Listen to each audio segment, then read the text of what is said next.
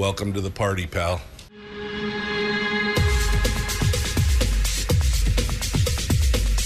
The, the Michael Dukes Show. The greed and the entitlement is astounding to me. What more could you want from a low-budget radio program? This is a dumpster fire. That was just B S. It is time to get a new perspective. We know just what you need, and we've got just the cure. Open wide and prepare for a steaming hot cup of freedom. I just don't fathom it. The Michael Dukes Show, streaming live across the world. Oh, yeah, live around the world on the internet at Michael Dukes Show dot com and across the state of Alaska on this, your favorite radio station and or F M translator. Wow. It's a deep morning this morning. I can tell already. It's like, yeah, today's the day that I should do all the movie trailers in a world, you know, kind of thing. I mean, it's... Uh, Wow, I don't know what it is, but uh, those are the first words I've spoken all day. So good morning. How are you? You ready to go? You ready to get things rolling and, and go on? It is Tuesday, and uh, no, it's not Train Wreck Tuesday. It's uh, it's Top three Tuesday. That's what it is. The weekly Top three. Brad Keithley, Alaskans for Sustainable Budgets, is about to join us to do the weekly Top three. It's also the start of the... Well, I take it back. Maybe it is Train Wreck Tuesday because it's about to, the session is about to start today, so it might be. This is this slow-motion four-month train wreck. That's what's about to happen. So we'll watch this. But you can't look away, right? I mean, that's the old axiom. You can't look away from a train wreck.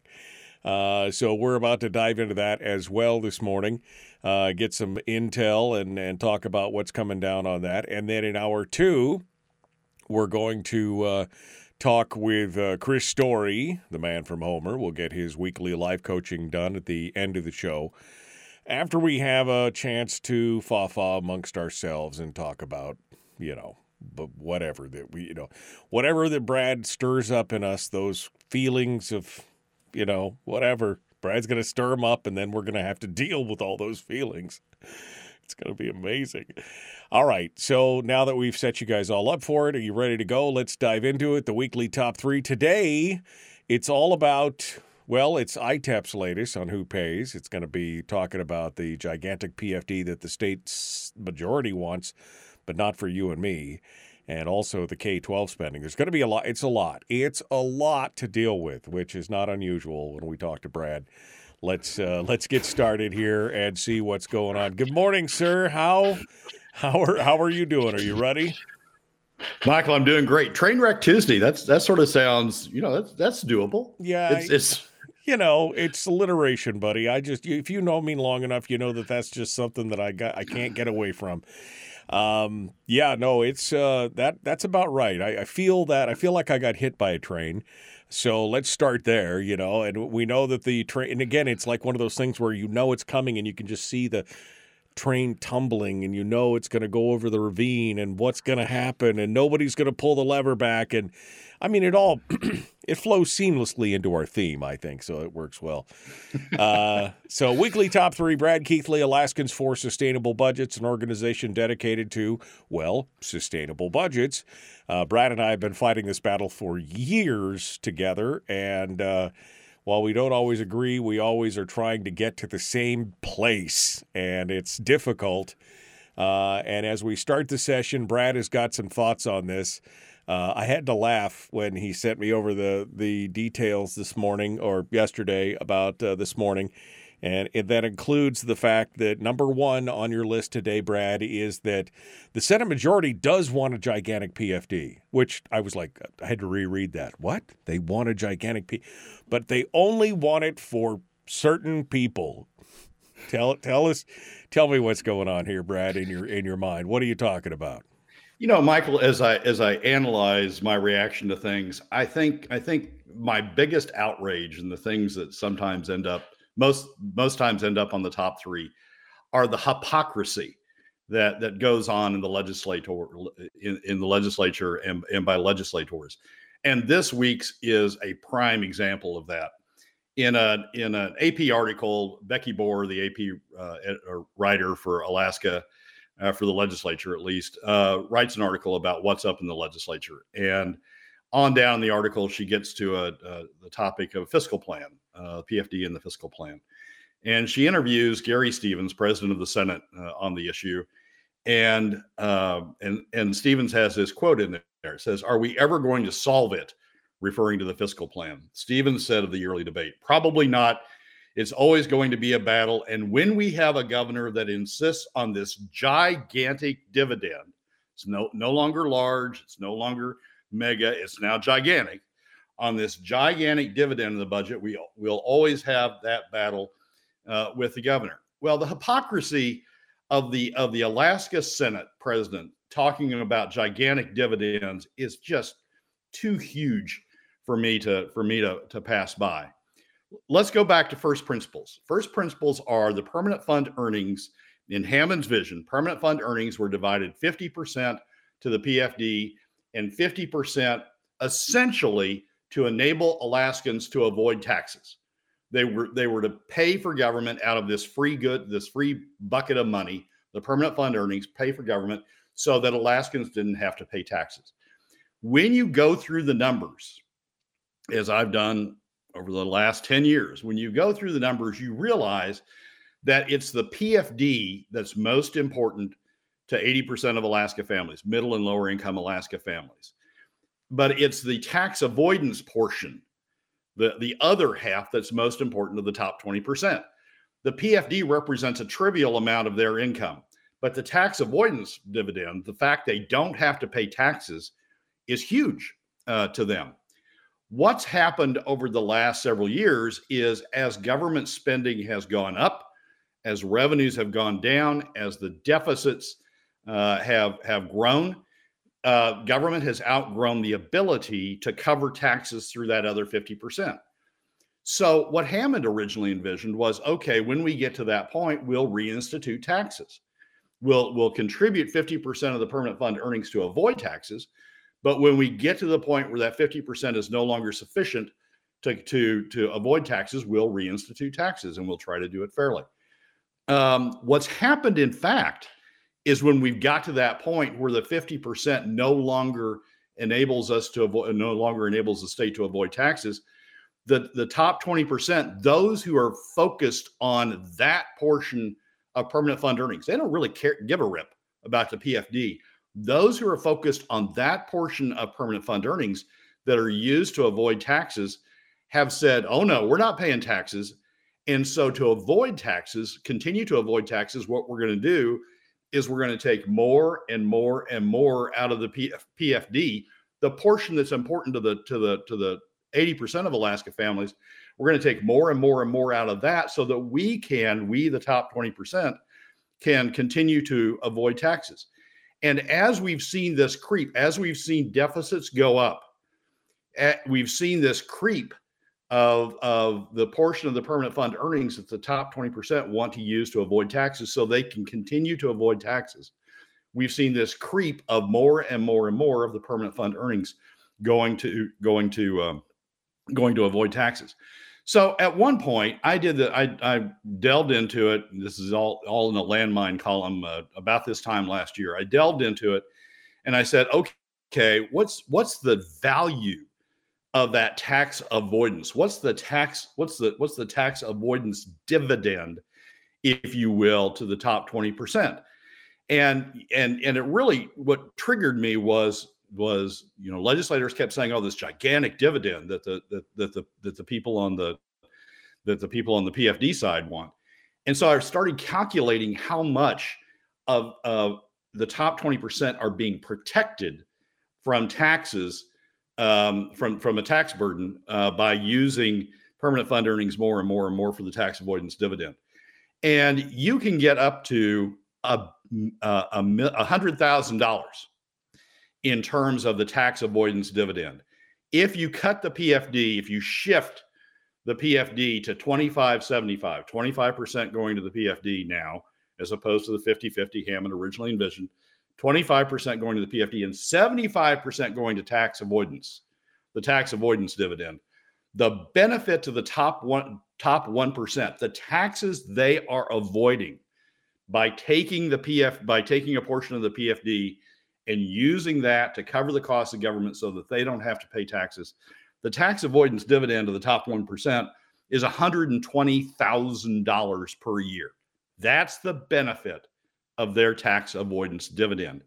If you go to a leftover P F D, which is the P F D's whatever's left over after after rating it to, to cover the, the, the to cover the burden of the deficit, if you go to a leftover P F D over the next ten years, the tax the value of the tax avoidance dividend of the top one percent is one hundred forty-four thousand dollars uh, uh, to them. They avoid one hundred forty-four thousand dollars in taxes. Even if you step back and say, okay, that's the top one percent, give me the average in the in the top in the top twenty percent. At a at a fifty-fifty P F D, the value of the of the tax avoidance dividend to the top twenty to, to the average uh, uh, family in the top twenty percent, the average household in the top twenty percent. The value of the average of the of the tax avoidance dividend is sixteen thousand dollars. The value at a at P O M V twenty-five seventy-five, which is what the Senate's pushing for, is twenty-four thousand dollars. That's compared to P F Ds of about um, uh, uh, uh, twenty-five hundred dollars, three thousand dollars. So the the family the family in the top twenty percent, average family in the top twenty percent is benefiting from P F D cuts down to twenty-five seventy-five to the tune of twenty-four thousand dollars. While the the the if you paid the full P F D, the gigantic P F D, according to Gary Stevens, to, to the average family over in the over in the remaining eighty percent, they'd get, you know, maybe three thousand dollars, four thousand dollars out of it. it. The gigantic P F D is not the gigantic dividend it, that's coming out of the permanent fund earnings is not coming through in the P F D. The gigantic dividend that's coming through is in the form of the tax avoidance dividend that the top twenty percent are benefiting from. And, and it just outrages me when you've got Gary Stevens, who should understand these numbers, and I'm sure does understand these numbers, when you've got Gary Stevens saying, when we battle, uh, when we have a governor that insists on this gigantic dividend in the budget, the governor's insisting you mean on the, a, on the a statutory P F D that's the, minimal. Compared. You mean the statutory? You mean the law that's on the books, the one that's that's that's insisting on including in his budget the statutory P F D that's in the law. Right, right, right. And even even if I mean even if the the the statutory P F D was paid, looking at the calculations we did we did last year. The the the tax the value of the tax avoidance dividend is still eleven thousand dollars to the top twenty percent. It's twenty-one thousand dollars, twenty-two thousand dollars to the top five percent, and it's fifty thousand dollars. That's if the statute was followed. I mean, that's that's that's that's Hammond's original vision. If the statute was followed, the top twenty percent would still get those sorts of tax avoidance dividends, but that's not enough for them, because they would have to pay taxes. Now that we've run the deficits up to the point where the other fifty percent is no longer sufficient to cover the deficits, that's not enough. The fact they still get a fifty thousand dollars, the top one percent still gets a fifty thousand dollars uh, tax avoidance dividend is, isn't enough. They want all of their potential tax burden covered. And if that means taking money out of the pockets of the remaining eighty percent of Alaska families, that's fine with them. Because after all, the remaining eighty percent, that's free money to the other eighty percent. They don't, they don't deserve that. Well, wait a second. It's free money. Permanent fund earnings are free money.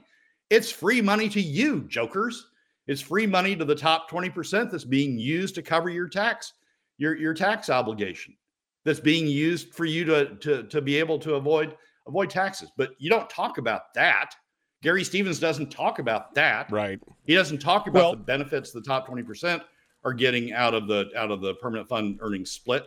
It's all focused on this P F D, and it's all focused on the on taking money from the from the other eighty percent of Alaska families. Unfor- the the yeah. hypocrisy is just huge. Unfortunately, Brad, you're the only one that's talking about the top twenty percent. Nobody else is even really bringing that up. It's like, meh, you know, whatever, you know. And and, and unfortunately, I just, you know, this is the thing. I agree with you. I totally agree with you. I see your point. You've got the charts there. I've linked this uh, article from last year up in the chat room where you could look at these charts and you could see the actual numbers laid out there. Um, but nobody else seems to be paying attention to this. Nobody else seems to be following. I mean, they're just like, okay, well, you know, the, the I mean, it's it, it. And even yesterday we had Sarah Montalbano on from the Alaska Policy Forum, and they don't advocate any new taxes. And I'm like, well, so what's the solution? You know, well, you know, a spending cap and everything. And, and God love them, but the problem is we've been crying about the amount of spending in the state for years. We've advocated for cuts, and nobody is willing to take that to take that on, to take on that burden of fighting for lower government. And it's and we're we're you know, we're dying on the vine because of it. That's the thing. We're dying on the vine. All right. Uh, number two is coming up. I can't even give you a tease because we're actually running late. Brad Keithley is our guest. Alaskans for Sustainable Budgets. The weekly top three continues in just a moment. Don't go anywhere. We'll be back with more right after this. The Michael Dukes Show. Common sense, liberty-based, free-thinking radio. Happy Tuesday. Back with more right after this.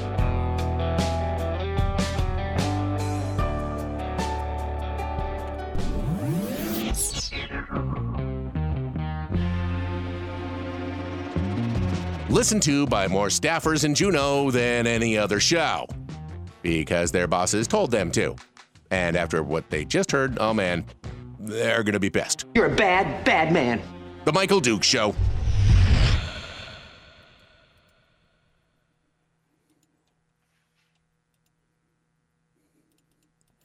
Okay, I pushed I pushed the wrong button. I pushed the wrong button there for a second. Let's not do that. All right, Brad Keithley, Alaskans for Sustainable. But yeah, Brad, I mean, I understand the argument. I think many of the listeners understand the argument.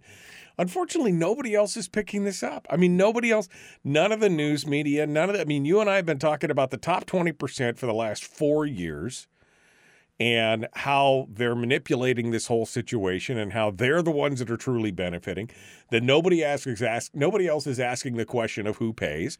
I mean, we're going through all this stuff, and it's like we're pissing into the wind, you know, which is really self-defeating unless you're wearing rain gear. You know what I mean? It's just like this is where we are, and I just, I, you know, it is... It's definitely frustrating. It's definitely frustrating from every standpoint. And you're right. The hypocrisy is just astonishing. I mean, this is especially for Gary Stevens, a guy who very plainly is in it for himself. This is the guy that was so incensed that the uh, that the uh, retirement and the benefits board did not include the legislators in the pay raise, so much so that he raised a stink, vetoed the pay raises, did everything else, somehow cajoled the governor into uh, firing essentially the whole board, rehiring new people who within two weeks suggested a eighty, a sixty-seven percent legislative pay raise, and then got it through. You know, I mean, it it it, it talk about self-serving. I mean, th- this is. Yes, it is absolute hypocrisy, and it's absolutely frustrating. It is, Michael. I, I think part of the problem is, you know, Republicans are imbued with with the the, the Reaganism of no taxes, and and we're gonna, you know, whenever you use the word taxes, we're gonna fight that. Um, the and and the P F D P F D cuts are not called taxes; they are taxes. As as Matt Berman from I C E R has pointed out, they are they are taxes, uh, but but we don't call them taxes, and so there's something else. You know, we we don't we don't have the allergic reaction. Republicans don't have the allergic reaction to them that that they have to something that that has the term taxes. And we're also taught we're also taught that we shouldn't engage in class warfare. That we shouldn't, you know, say you shouldn't lust after. Some people would say shouldn't lust after, you know, the success the top twenty percent have or the top five percent or the top one percent. That's the American system. If you're successful, you should you should uh, you should recognize the the success uh, and you shouldn't you shouldn't attack it. Here's the here's the problem. Here's the problem. The problem is that's right when you earn it, when you earn that that increased salary, or when you when you have those those huge rewards from the stock market, or when you have a business that's highly successful and you and you have high income, when you earn it. But here's what's going on in Alaska. In Alaska, we're taking the free money from free money from the permanent fund earnings, and we're subsidizing the top twenty percent. And we're subsidizing them by taking money, taking the other fifty percent that was supposed to go to the remaining eighty percent of Alaska families who really do use it. We're, we're, we're subsidizing the top twenty percent by taking money from the other eighty percent of Alaska families to continue this subsidy and, and to continue to, to enable them to enable the top twenty percent to avoid taxes. So it's not, I mean, my, my attacks on the top twenty percent aren't, you know, you earned a lot, so you ought to con- contribute a lot. That's not it at all. The attack is you guys are getting subsidized by free money, and you're getting subsidized by taking that money out of the pockets of the of the other eighty percent. It it is it it's it's it's not class warfare when the class, the top twenty percent, are beating you over the head. I mean, that that's that's essentially what's going on here. They they are using their political power, they're using their status as donors to go in and take money from the other eighty percent to subsidize themselves. That's wrong. Right. Well, that's that's what we ought to be upset about. It's the modern day robber barons is what it is. And I mean, they're doing a great job of it. I mean, that's the thing. And and like I said, nobody else is picking it up. So apparently it's the right thing to do. I mean, or something. I mean, that's the that's the direction they're going. All right. Six seconds. Jumping back into it. Brad Keithley, Alaskans for Sustainable Budgets, The Michael Dukes Show. Here we go. Brad Keithley joins us every week to discuss oil, gas, and the economic forecast of Alaska. It's The Michael Dukes Show.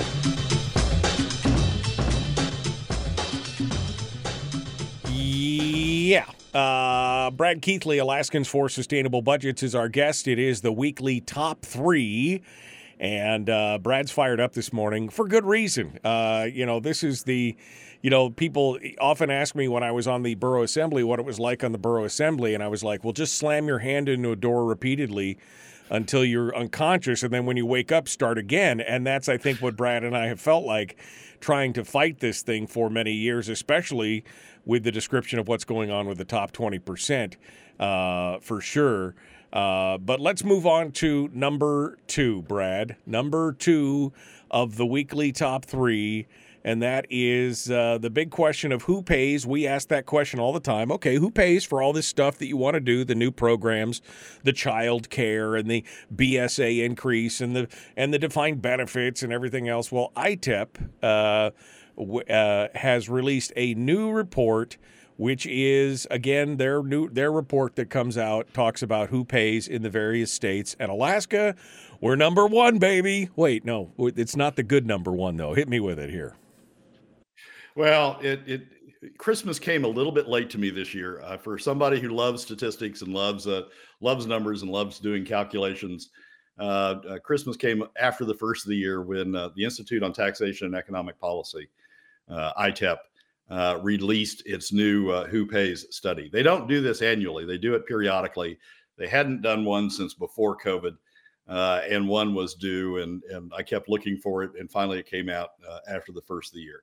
And what this study does is go through all of the states, the, the, the state and local tax systems, and looks at, at the regressivity, if you will, the, the, the, the way in which those tax systems are slanted, you know, against the against middle and lower income Alaska families, or progressivity slanted against uh, against the top twenty percent, looks at the slope, if you will, um, of uh, of the state and local tax burdens. And it's it's always enlightening to see not only where Alaska ranks relative to the others, but but also, you know, re- what's really going on in some other states. This year, they added a, a, a new piece, uh, a regressivity index, Uh, which enables you to calculate uh, uh, the regressivity of, of various components uh, and sort of take a deeper look, if you will, at what's at what's going on. And they also rank the states, as they normally do. They also rank the states in terms of regressivity to progressivity. Who's who's the most regressive, got the most regressive tax burden? Who's got the most progressive tax burden? uh, and who's sort of right in the middle, you know, the, the place that I'd like to be, the, the flat tax, the safe spot, tax, right? Yeah. People, um, and sort of enables you to look at that. Um, they did not include, for Alaska, they did not include P F D cuts uh, as one of the factors. And that's because P F D cuts are so unique to Alaska. It really, it's, it's hard to explain why you would include them. So they just didn't include them. But there's enough information in the report and enough information that I know that, that you can, you can learn about the P F D when you study it. There's enough information to do the calculations to figure out uh, where Alaska falls when you include the P F D. Here's here's the the rankings. Uh, in the normal rankings without including the P F D, Alaska is number twenty uh, in terms of regressive in terms of regressivity. Florida is number one with a regressivity index of minus nine point two percent. You can go into the I T A P report and understand how they calculate that. Uh, it's fairly it's fairly common sense. It's the difference, basically the difference between Uh, uh, uh, the the tax burden on the top one percent, and the tax burden on the on the middle income, and the tax burden on the on the lowest twenty percent. What the difference is, and the regressivity index for Florida, who's number one in the in the report, is minus uh, nine point two. Alaska comes in without including the P F D cuts, uh, comes in at number twenty with a regressivity index of minus four point four. Not great, not bad, just sort of, you know, it's in the middle third Um, uh, of the nation. But when you include P F D cuts, which is what uh, uh, which is what you're able to do now with the, with all the information that's out there, both in their report as well as uh, as well as uh, our, our understanding of the P F D generally. When you look at P F D cuts, P F D cuts alone, standing alone. Let's assume Alaska had no other taxes, just P F D cuts. The regressivity index of P F D cuts alone is minus eleven point two percent, higher than number one, higher than Florida's regressivity index, standing alone.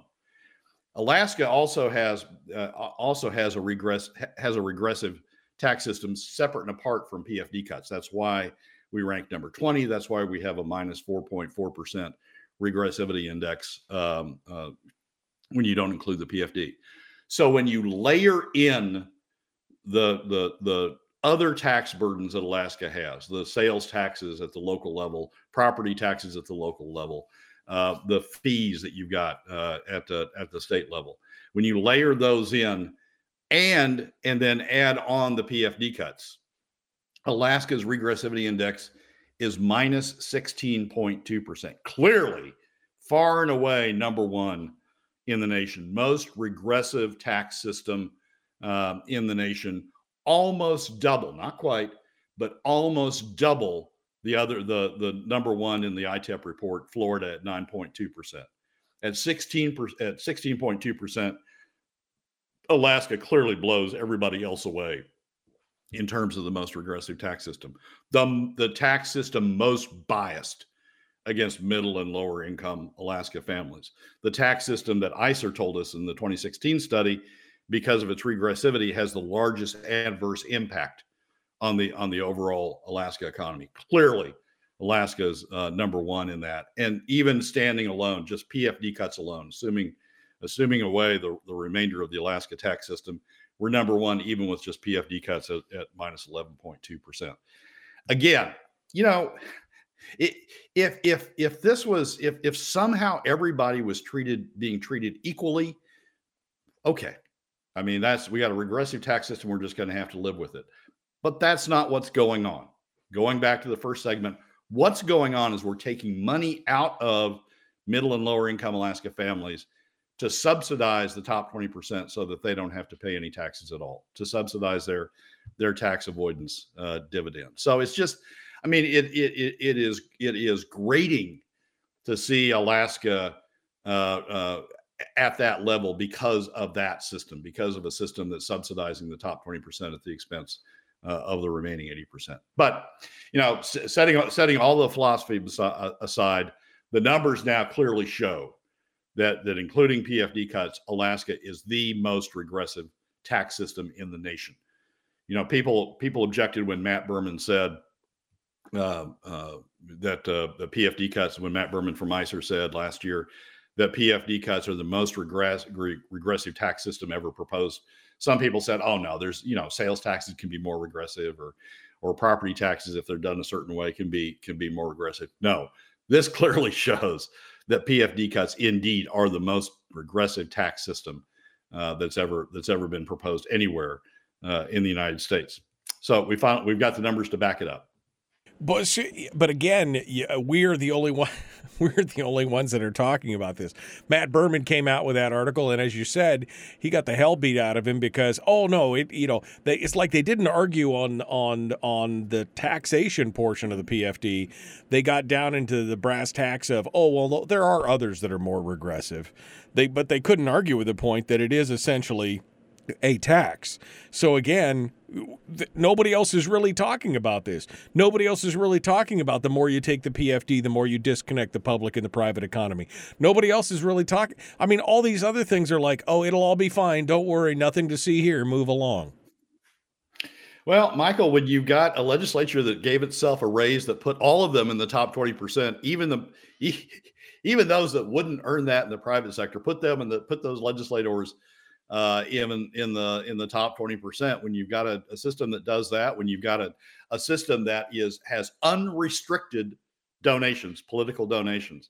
So the top twenty percent can virtually finance anybody's campaign uh, just on their just on their own bottom. All you have to do is, you know, call up three or four or five or six donors, and you've got your campaign campaign financed. You don't have we don't we don't have now what we used to have, which are limitations that force candidates to go out and sell themselves, make themselves palatable to a broad specter.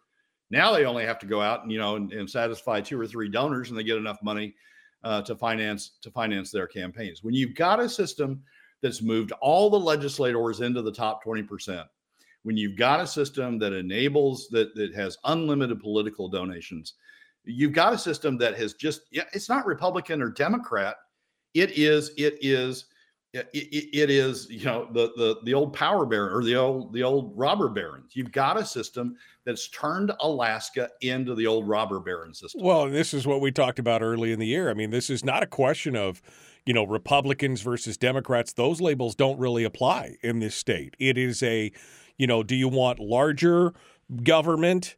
You know, more invasive, more expensive? Do you want larger government, or do you want less government? That's what it's really about. That's the, do you want the good old boys? Do you want the business as usual crowd, or do you want to change things up with the way things are done? That's what we should be looking at these days. I mean, quit looking at the at the at the party labels, because they mean nothing essentially uh, for many of the players that are in there right now in our government. The question is, do you want government to control the economy and government to control the spend and to, the government economy to be what everything's all about? Or do you want a robust private economy that employs people, creates entrepreneurship, does that, has government out of their hair, less occupational licensing, less regulation? Less, that's really the two groups that are in there right now. And, of course, the group that's winning is the business as usual robber baron crowd.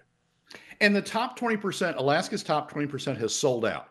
I mean, not not to a man. There are some who fight this, but but they have sold out. And why have they sold out? Because because the deal has been struck. And you can see this going all the way back to Natasha. You can see this going all the way back into the into the mid twenty teens. We've we've they've struck a deal that as long as they don't get taxed, as long as we use P F D cuts, as long as we tax middle and lower income Alaska families to pay for this growing government, the top twenty percent won't object. That's the deal. That's that's the deal that, that you see come through clearly in the legislature. That's the deal you see clearly come through in the trade associations. As long as you don't tax us, as long as you, and in the case of the oil industries, you don't, as long as you don't tax us more, as long as you don't tax us, we'll let you spend whatever you want, and we'll let you take it out of the P F D. And if that means the P F D goes from the statutory P F D to P O M V fifty fifty, which is about a what a six hundred million dollars cut in the P F D right there. And, and then P O M V fifty fifty doesn't work. So P O M V seventy-five or twenty-five seventy-five, or if that doesn't work, then leftover P F D.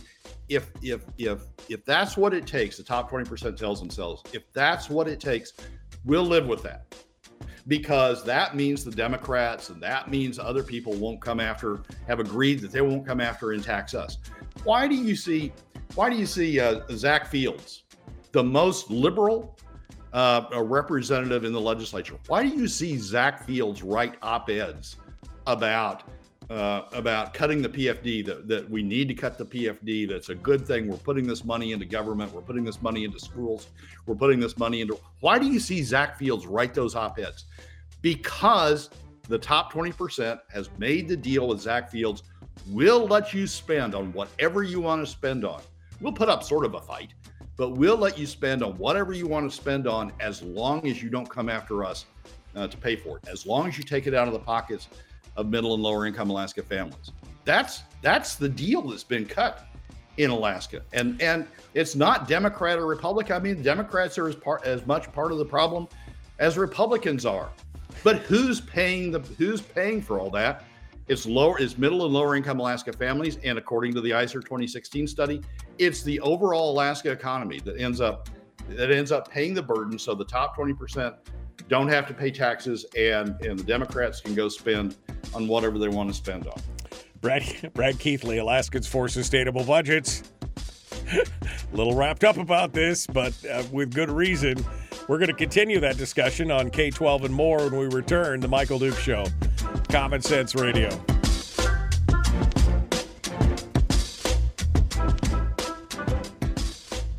If you missed the show, you can listen to it on your time with Dukes On Demand. Oh, and it's free. Like America used to be. Streaming live every weekday morning on Facebook Live and Michael Dukes Show dot com. Tell me how you really feel, Brad. just, just tell me how you really feel.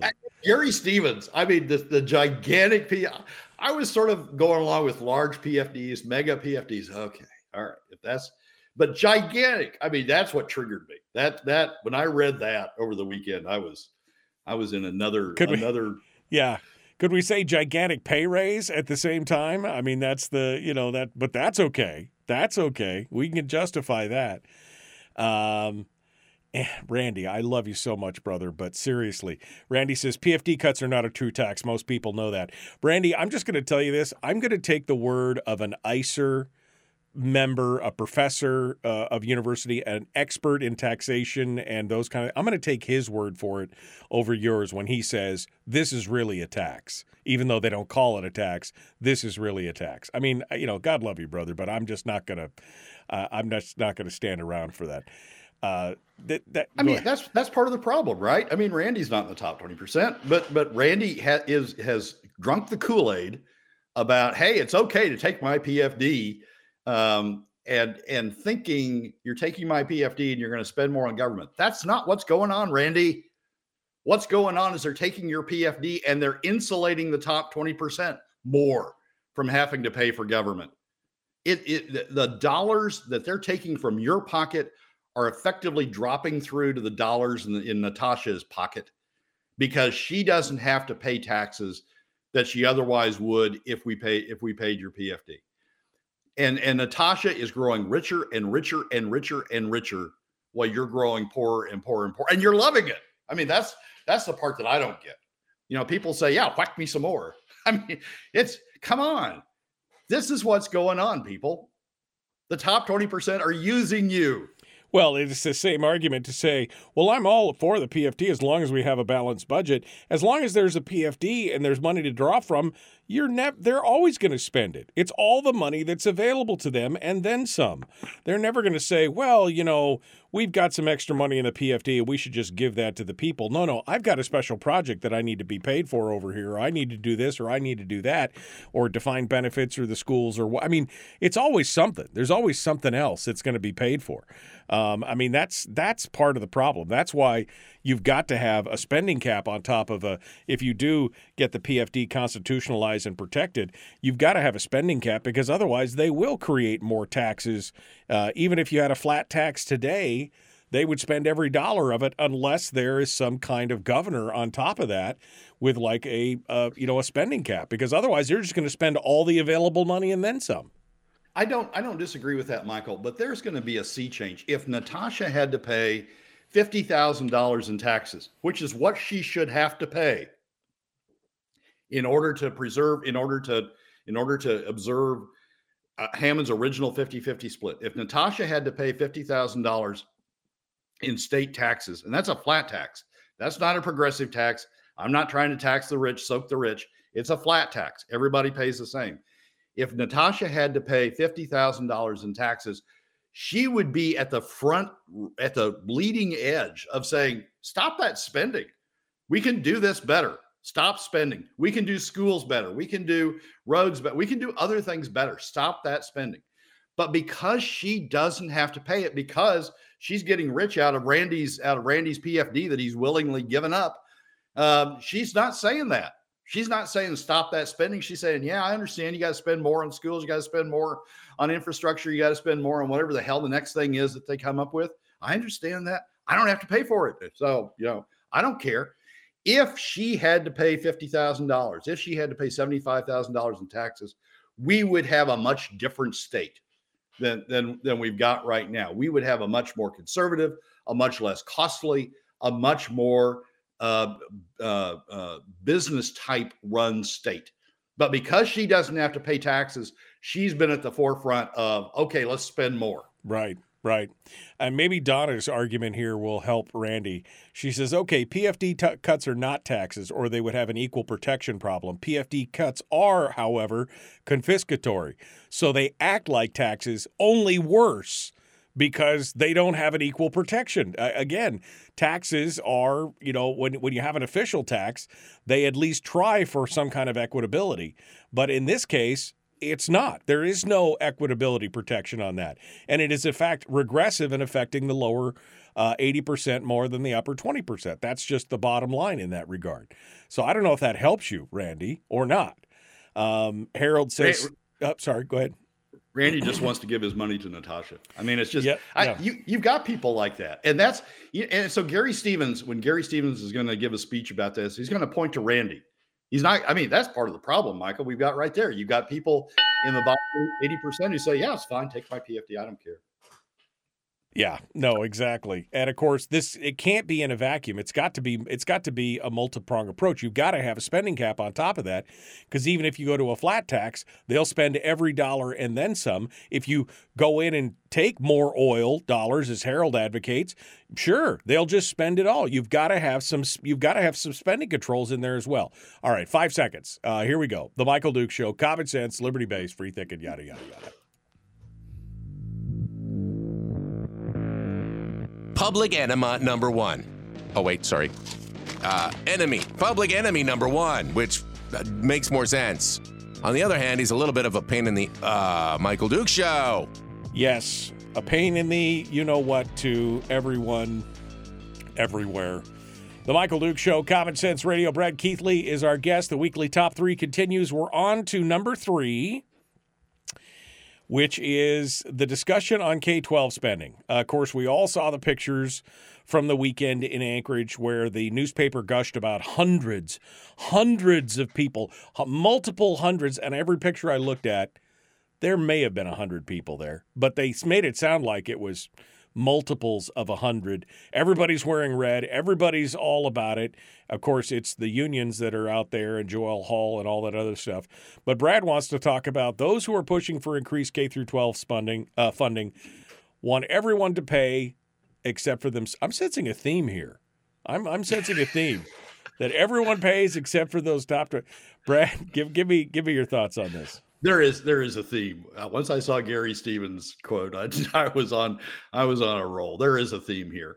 When you look at the speakers uh, uh, who spoke in in at the Anchorage, uh, whatever you want to call it, the Anchorage uh, B S A rally, B S A rally. Thank you. The, at the Anchorage B S A rally, when you look at the speakers, every one of them is in the top twenty percent. Every one of them is is saying, you know, uh, increase the B S A, reverse the veto, override the veto, increase increase K through twelve spending. And the subtext of every one of those speakers was, and I don't have to pay for it. Well, and every one of them is a direct recipient of a benefit from increasing the B S A. Every one of them. Teachers, administrators, union members, everyone, because again, nobody wants to mandate that the B S A increase goes directly into the classroom. They don't care, you know, and some of it, some places, the B S A, less than fifty percent of the B S A is going into the classroom. So they are direct benefit. It's a hypocrisy. It's even worse hypocrisy than the Gary Stevens situation because they're down no. there saying, give me money. No, there no. is no more no. worse hypocrisy than Gary Stevens. I'm not going to concede that. but but it is it is huge. It's huge hypocrisy. It's huge hypocrisy. I mean, teachers themselves, the average, the, the span of, of of teacher pay in this state, beginning teachers are in the middle and lower income brackets, right? They're they're not in the top twenty percent yet. Senior teachers are in the top twenty percent, but but but beginning and sort of, you know, early in your career teachers are not in the top twenty percent. So they're essentially, their their reps are saying, take money from them, take money from their pockets and move it into, you know, the top twenty percent's pockets by by not having not having to pay taxes. Now, true, teachers will benefit from from the B S A increase. And so they get some of it back. Those teachers get some of it back. But Randy and others don't get any of it back. You're just moving money into the into the pockets of the of the K through twelve, you know, industry, uh, and um, and not getting any of it back, like at least some teachers are. So, but it, but it's just, I mean, every one of them, every one of them who spoke and said, we need to increase funding, we need to override the veto, we need to pass increased B S A funding. It just, the hypocrisy of it. As I as I as I watched the videotape, as I as I read the articles, and as I worked through who the speakers were, the hypocrisy of every last one of them being in the top twenty percent and not being and and and and and you know, arguing for this, knowing they're not going to have to pay for it, that it's going to come out of out of the other eighty percent's pocket. That just that was just, you know, overwhelming to me. It it we we don't have a we we don't have personal responsibility in this state. We've got a state where now we've got our leaders, our leaders, all of whom are saying, yeah, spend more on this, spend more on that, do more this way, do more that way, but don't don't make me pay for it. I mean, take it out of the pockets of of Randy. I mean, he's willingly giving it up. Take take it out of the pockets of middle and lower income Alaska families. Don't make don't make me pay for it. And they have no sense of personal responsibility. Jesse Bjorkman gets up there, you know, state senator from Kenai, uh, gets up there and says, oh, my little Tommy is in a class with thirty. I don't want him in a class with thirty. He needs to be in a class with, you know, with twenty or or or, or less. Uh, class size is a problem. You know, give me money, give me your money so that so that my Tommy can can can be in a be in a smaller class. Never, notwithstanding the fact that Jesse, Jesse's in the top twenty percent himself, he doesn't have to pay for it. It's, you know, we got a clause in the Alaska Constitution that says that that that citizens are have a have a shared responsibility to each other. Right. Our leaders don't believe that. What well, they believe is the is the is the other eighty percent has a responsibility to them. Right. And and and their responsibility is uh, we don't have any responsibility. Well, we have a responsibility to ask for more and more and more. But but but we don't have any responsibility to pay for it. Well, and talking about responsibility and accountability, I mean, there were discussions during the last half, uh, last half of the session where they're like, okay, well, we can vote for this B S A, but you got to put some accountability measures in there, that they've got to hit certain metrics or things have got to go. And that was a non-starter. That was that got zero votes. That got voted down hard. We don't want to put accountability into these dollars that you're that we're asking for, or that we're not just asking for, we're demanding. We're demanding these dollars, and don't you dare put any accountability on it, even though we're forty-eighth and forty-ninth and all the NEAP scores and everything else. I mean, that doesn't matter. We just we just have to have more money to fix it, but don't put any accountability on us on top of that. Uh, Cindy says in the chat room, she said she saw this on the news, watched the news broadcast of the B S A rally is what she's talking about. And she said, um, Uh, she said, I saw this on the news. None of the teachers interviewed ever mentioned the kids. It was all about them and their salary. It sounds like Gary Stevens. But even the teachers, they don't understand. Half of that money never makes it to the teachers or the classroom. It's go. It's getting sucked up by overhead. It's getting, I mean, when you've got two to three administrators for every teacher, who do you think is going to get the lion's share of that? Even if you split it equally. If you've got two administrators for every teacher, they're only getting a third of it. If you've got three, then they're only getting a quarter. And all the and, and what's going on with the administrative numbers across the state and has over the last twenty years, the administrative numbers are skyrocketing up and the teacher numbers are going down. Well, that's and the student enrollment is going down. Why? Well, because they found a way to create the education industrial complex, if you want to, you know, borrow a phrase. That's what's going on. It's about protecting those jobs, those positions, those hires. And the unions are all about that because they get paid. What the more people you put in there, the more money they get paid. You know, the school boards, uh, uh, uh, Rob Myers point, made a point to me yesterday that I think is a good one. He said the, the school boards that have hit the max, right? Uh, or even the school boards that haven't hit the max that don't want to put any more in it. What they're, what the school boards are essentially saying is, I don't, I, I either can't because I've hit the max, or I don't want to tax my region anymore uh, for uh, uh, for increased uh, for increased K through twelve spending. But you know, there's this this state up there that I can go to. I don't have any responsibility for it. I don't. I'm in the top twenty percent. I don't have to pay for it. There's this state I, I can go to and say, it's the state's fault. The state won't give me the money. I would love to give you more money, teachers. I would love to have a defined benefit program. I would love to be, you know, Santa Claus for you, but I can't do it because I either can't tax my people anymore, or, or they won't they won't pay any more uh, in taxes to pay for it. But the state, go, go, go complain to the state. So you get all these school board members up there who are saying, you need to, you need to pay more. Well, you know, have some responsibility. Have some personal responsibility in the stake, and then I'll listen, and then I will listen to you. I mean, right. If, if if Jesse Bjorkman says we need to tax ourselves to to to pay for increased K through twelve, I'll listen to him.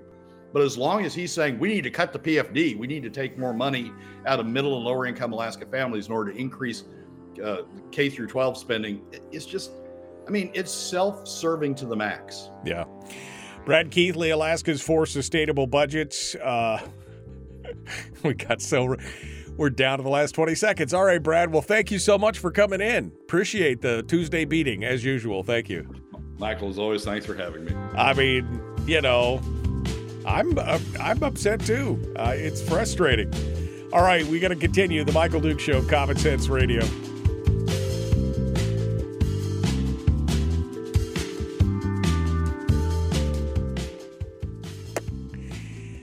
And, and you know, I'm not trying to beat up on Randy, but Randy is the poster child for what the rest of the state is going through, because they're all like, oh, don't tax me. Go ahead and take my P F D. Don't tax me.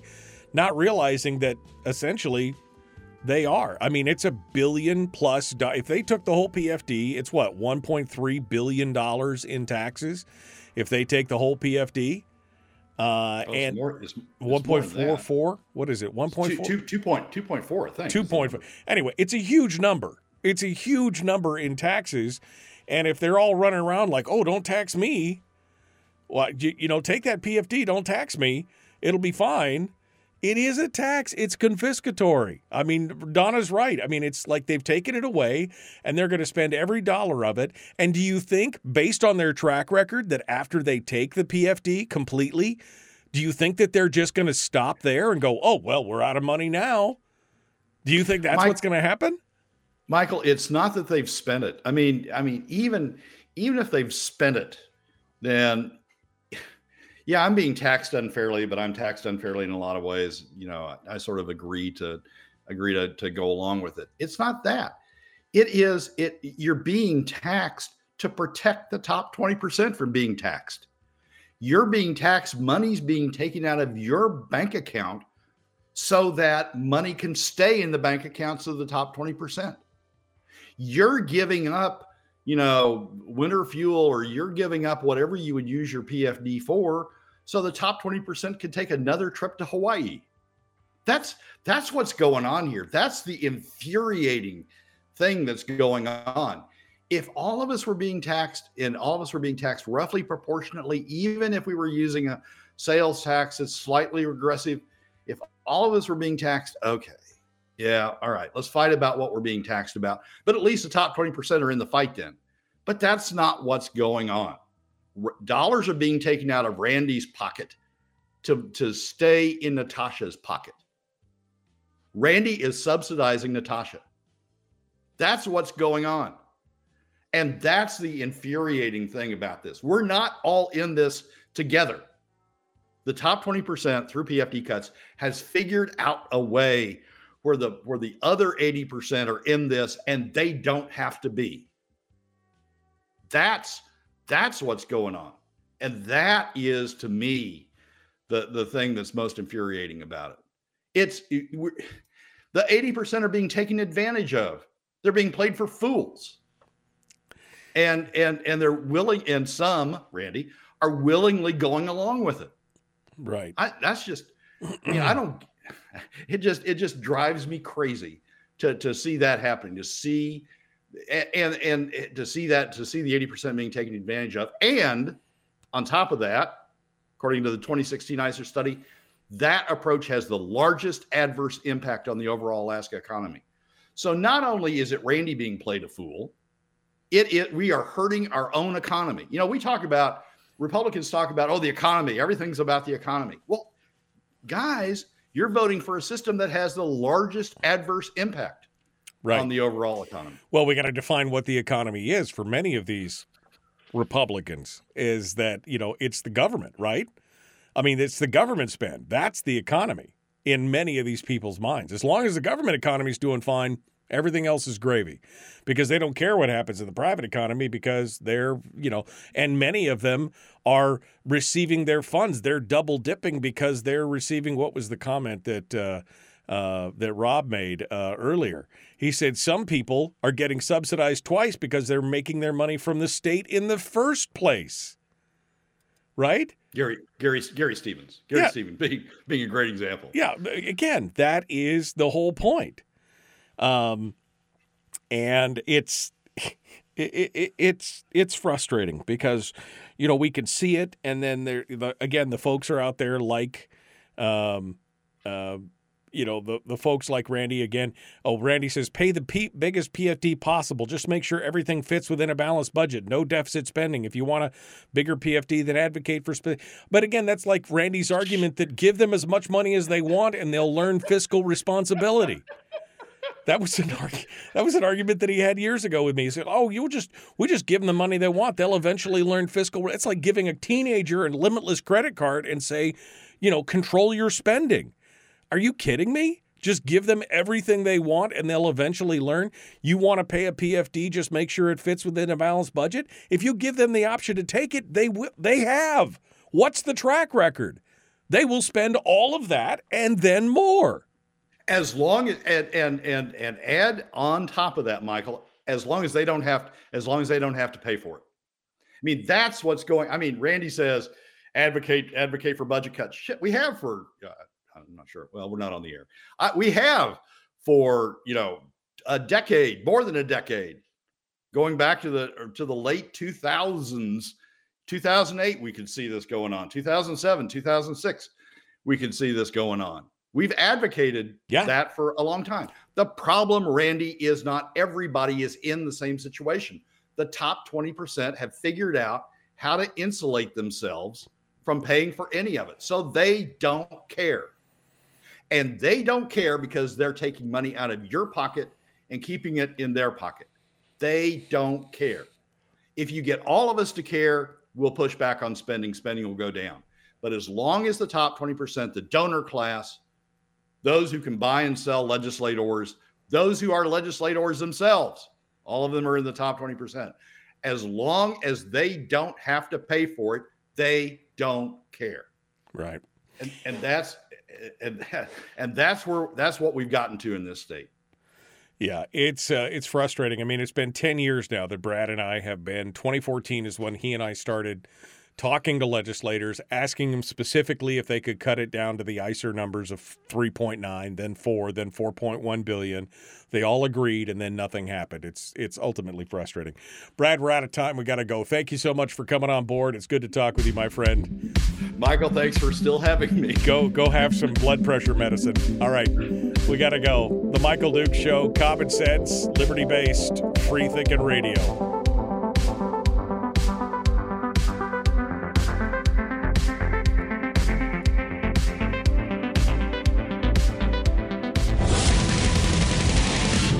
Buddy, put that thing back in its holster. We haven't gone anywhere. I don't understand. Check out the Michael Dukes Show dot com for information on how to get access to the podcast. Welcome to the party, pal.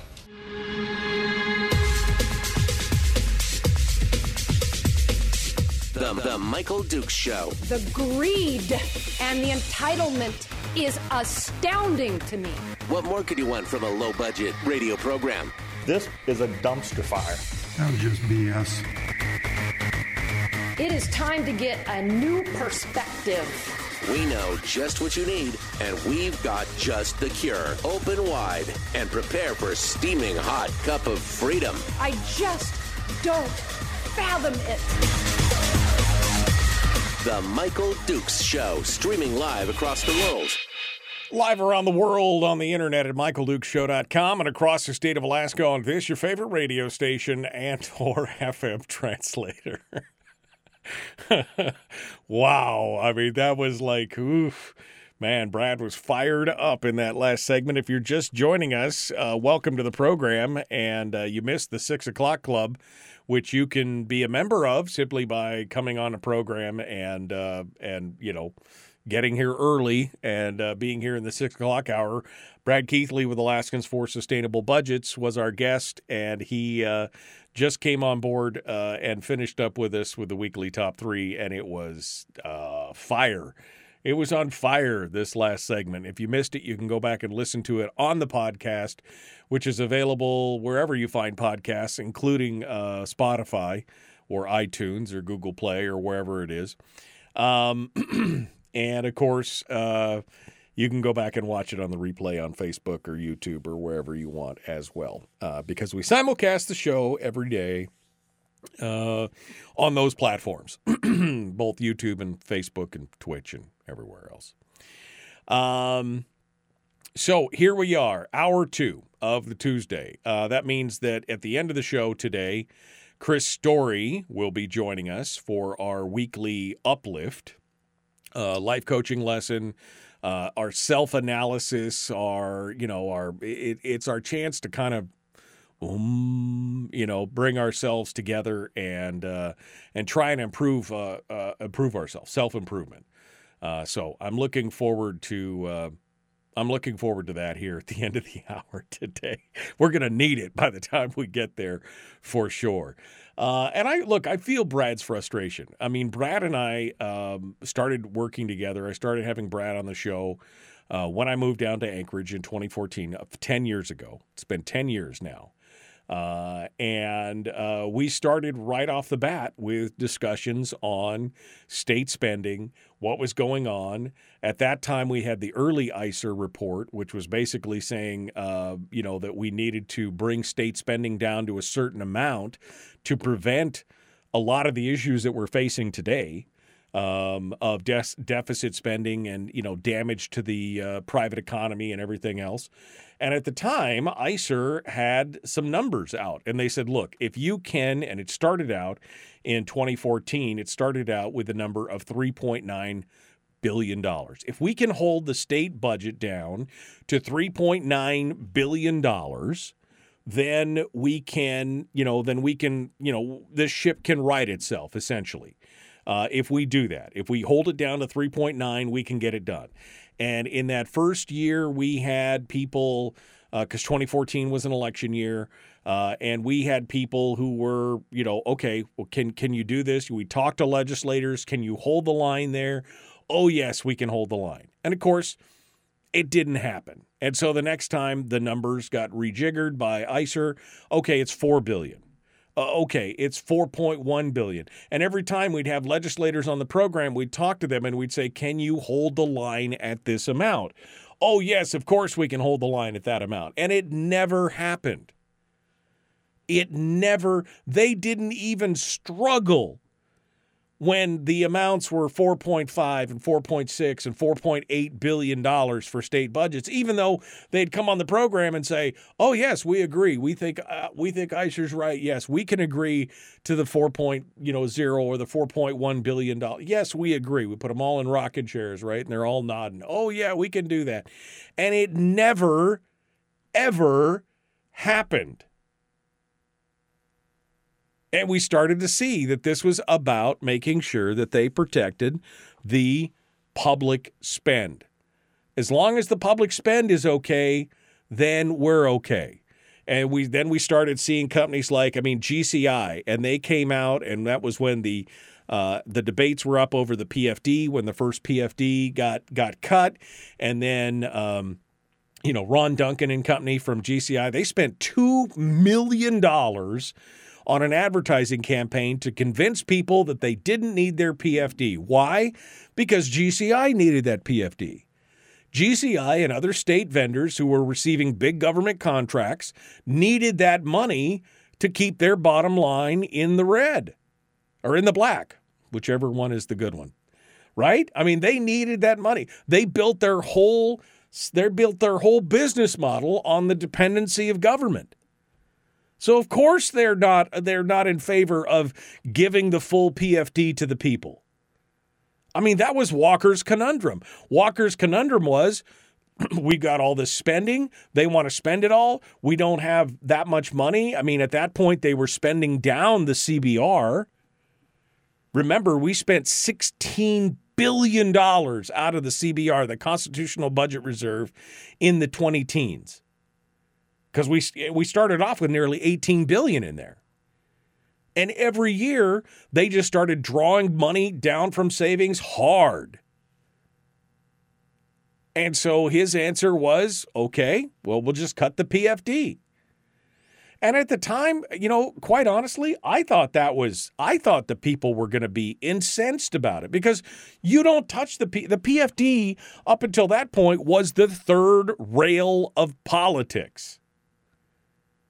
And I thought, as soon as that happened, and then as soon as the state Senate refused to challenge it, because that was going to be the next thing. Oh, well, they're, they're going to override that veto, right?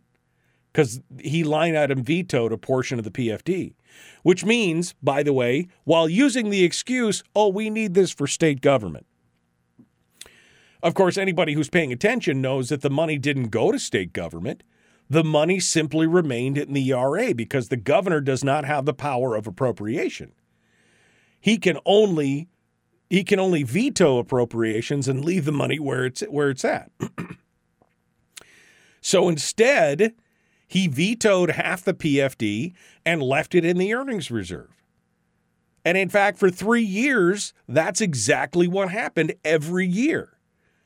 Veto the P F D, and the remainder sat in the earnings reserve account. None of it was spent for government in those first three years. It wasn't until year four or five that they actually started to draw on a portion of those funds that were in the E R A. And then the Senate, in their infinite wisdom, passed S B twenty-six, which was the uh, it was a P O M V model, the market, you know, the market value model for the dividend, putting it at odds with the same statute that was already on the books for the statutory P F D. And they set us up for where we're at today with two competing statutes that fight over the same amount of money. And instead of fixing it, instead of addressing it, instead of going in and adjusting the statutory P F D or whatever, they just leave it on the books and they ignore it. And here we are, ten years later, facing exactly the same challenges. Only now we're spending six billion dollars on state government. I mean, ten years, folks. We went from discussions of only spending three point nine billion dollars to spending six billion dollars, seven billion dollars on state government. What happens in another ten years? Now, if they take the full P F D and it's two point whatever billion dollars, do you really think that when that's done and they've taken every dollar of your P F D, do you think that they will stop their spending spree there? Past performance is indicative of future results. What do you think will happen? Well, then you'll hear the argument, as I've opined on this program many times, then you'll hear the argument of, well, you know, Alaskans, you guys really need to pay your fair share. You know, other states have got taxes and we don't, and your free ride is just, you know, what was the what was it, Hannigan or who was it in in in, in Juneau that said free rides die hard? Free rides? Again, you realize that the P F D is the ultimate expression of capitalism since we are all owners in the state. It was our share of those mineral that of that mineral wealth. That's really what it was about. Because we have this quasi-socialistic constitution, it was one of the few ways that Hammond could figure out to make sure that we as owners got a slice of that instead of it all going to government. I mean, the, the legislature of the state of Alaska has got a track, not just this sitting legislature, but every legislature in the state of Alaska has got a, a just a piss poor track record of being able to manage and spend money and to have long-term vision for where it's going. I mean, how many times have I told you that in nineteen, what was it, sixty-eight, sixty-nine, when that first big royalty check hit the state, when they got that first big check that was nearly a billion dollars, it was nine hundred million and change, that sh- that just, just dropped like a rock from orbit into the state bank account. And the legislature then went just absolutely mad on a spending spree. I mean, they gave drunken sailors a bad name, kind of spending spree. You realize at the time that the state budget was only about one hundred sixty million dollars. That was the entirety of the state budget. And they got a single royalty check that was five times, six times what the annual budget was. And they burned through that nine hundred million dollars so fast it'd make your head spin. And that's when Hammond was like, whoa, whoa, wait a second. What happens when we get the next one? What's government going to look like then? What is the spending going to look like then? We're going to build up a bureaucracy that's big enough to make it all. I mean, this is a hot, hot mess. And what's going on? Where are we today? We're at a place where government has become all-important and all-consuming, that the government economy is the number one priority. What happens to the private economy? Well, we don't really care because we don't draw any money from there. We get all of our money from, you know, the P O M V. We get all of our money from oil royalties and everything else. As long as the state economy is doing okay, the private, you know, the government economy is doing okay, the, the private economy, it don't matter a whit. That's where we're at today. All right, um, I got, I'm going to open up some phone lines right now. I actually have one line on hold. I actually had the phones already on. I see somebody's on hold, and then we're going to do the next segment. We'll do some phone calls. We'll have some more discussions on this before we get to Chris Story at the end of the show. But let's go over to the phones right now to see what uh, to see what you have to say. nine oh seven, four three three, three one five oh. We go over here. Good morning. Who's this? Where are you calling from? Hey, Michael. It's Bo from Fairbanks. Morning, Bull. What's on your mind, sir? How you doing? Well, just everything you're talking about, about the P F D, and blind man should be able to see this on a dark night, what they're setting up. They've been taking, taking, taking from the P F D. What are they pushing now? They're pushing this new benefit package, which already put the state how many billion in debt? I mean, the state's already six billion dollars in debt from the and- last time, yeah. I can tell you what's coming. There's lawyers out there waiting with bated breath because they're going to get this new benefit package in. And then in the next few years, it's going to be obvious the state's not going to be able to keep up with payments to retirees. The lawyers are going to come in and they're going to go after the corpus of the permanent fund, and it is state money. and that will be the end of the permanent fund, because the lawyers will walk away from that after a year, two year, three year battle with a large chunk of it, and the rest of it will be locked down to pay state workers benefits in retirement. And people need to see it. The revolution's yeah. over. We lost the revolution this summer of twenty twenty. And it's just something for people to think about, look into it, think about it. And one other quick note, if you want to wonder how it all happened, go back. And can you tell me, Michael, what day did the riots in the summer of twenty twenty quit? They quit on a certain day. Do you recall? Uh, I I do not uh, I do not recall the certain day that the riots quit. Um, uh, not not right off the top of my Election head. Election day. Election, Election day. They Election quit day. Election day, like a light switch. Okay. So what are you into? Think about it. Yeah. All right. Have a good day, Michael. Thank you. Thank you, Bull. Appreciate your call. Uh, nine oh seven, four three three, three one five oh. If you want to sound off, now's the time to do it. Uh, we're coming up in the next segment. We'll have open line, open forum. We can have more discussions on all this. I'll bring up some questions or comments from the chat room as well. And then we'll have Chris Story at the end of the show. It is The Michael Dukes Show, common sense, liberty-based, free-thinking radio.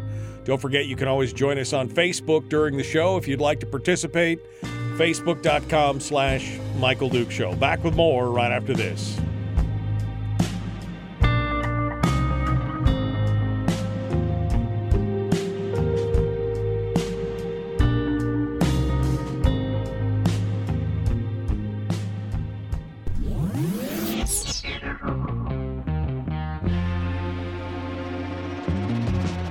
Running on one hundred percent pure beard power. Oh, also some coffee. We dip our beard in coffee. Ha, nice beard. The Michael Dukes Show.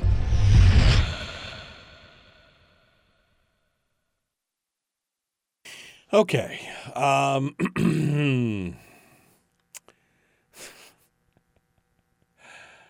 Uh, the lower and middle classes uh, are the ones getting the raw end of the deal as long as the upper class businesses are exempt from being taxed. Um, Terry says G C I should have been run out of the state. Um, Chris or Brian says, to stay with the parlance of Randy there, preventing money from going into your pocket, money to which you're entitled, by the way, so they can continue to benefit without paying. That's... That's, I, I'm with you right there. Uh, it's Lincoln Commissioner. Please no more of the Chris Story garbage.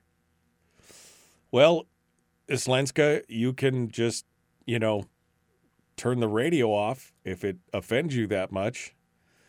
It's one of my favorite segments of the week, so it's not going anywhere anytime soon. But, uh, you know, you're there's a dial or a button, and you're welcome to press it if that's if it's causing you heartache. I don't want to cause you heartache. Um, um, does Senator Bjorkman get his school teacher salary the same time he spends three months in session? That's a good question. I don't know. I'm assuming that he has to take some kind of leave of absence from his job um, to do the the thing. I mean, I, I can't imagine that he's doing school stuff while he's working in the legislature. I would imagine that he's got to take some kind of leave of absence for that. Um, I'm going through uh, going through some of the past comments here. Uh, Gary says the B S A is outright theft of public monies. All these idiots marching in red saying, give us money. No one says how to find it or how to fund it. Cut off the U A F and use those extra funds. Uh, I mean, I think that there's plenty of it's not just U A F. I think that there's plenty of things out there that we could be looking at. And the idea that somehow we are underfunding schools when we send, you know, we're spending two plus billion, two point four billion dollars, two point six billion dollars on education. And for them to say that we're just underfunding it, I mean, for one hundred and less than one hundred fifty thousand, was it one hundred fifty-four thousand kids, something like that? I mean, two point six billion? Education is no different than any other good or service. When you shell out for a good or service, you expect something of value in return. Pumping out a bunch of young people that can't read beyond a third grade level or perform basic math is not a good return on investment. Well, and again, any form of accountability that they attempt to bake into that is immediately riddled full of holes. They have no interest in doing any of those, no interest in being, you know, any of that.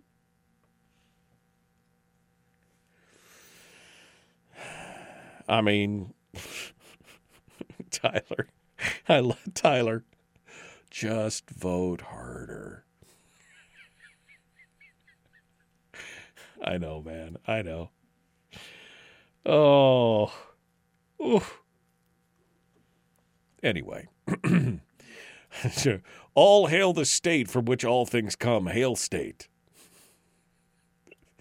Just stay ungovernable, my friends. That's all we can do at this point. Hashtag get off my lawn. Just leave me alone. Just leave me the hell alone at this point is all I can say to this. All right. Um, what was the other? I've got, wait a second. I've got a story. Um, Uh, what was the story? There was another story that I wanted to touch on. Um, looking through it here, I've forgotten what it was. Um, there we go. I guess I, I that wasn't the story that I wanted to talk about, but we'll continue it. All right. Uh, so we got more. Uh, we're gonna we're gonna jump into this. Everybody is all about. Everybody's all about the B S A. It's all about that B S A. It's all about that B S A. Um, okay, we're not underfunding students. The school district admins think they are underfunded. Yeah, I mean, I have questions. I have questions for that for sure. All right, here we go. Um, the Michael, yeah, Trump is going to solve all your problems. Yeah, right. Uh, here we go. The Michael Dukes Show, Common Sense Radio.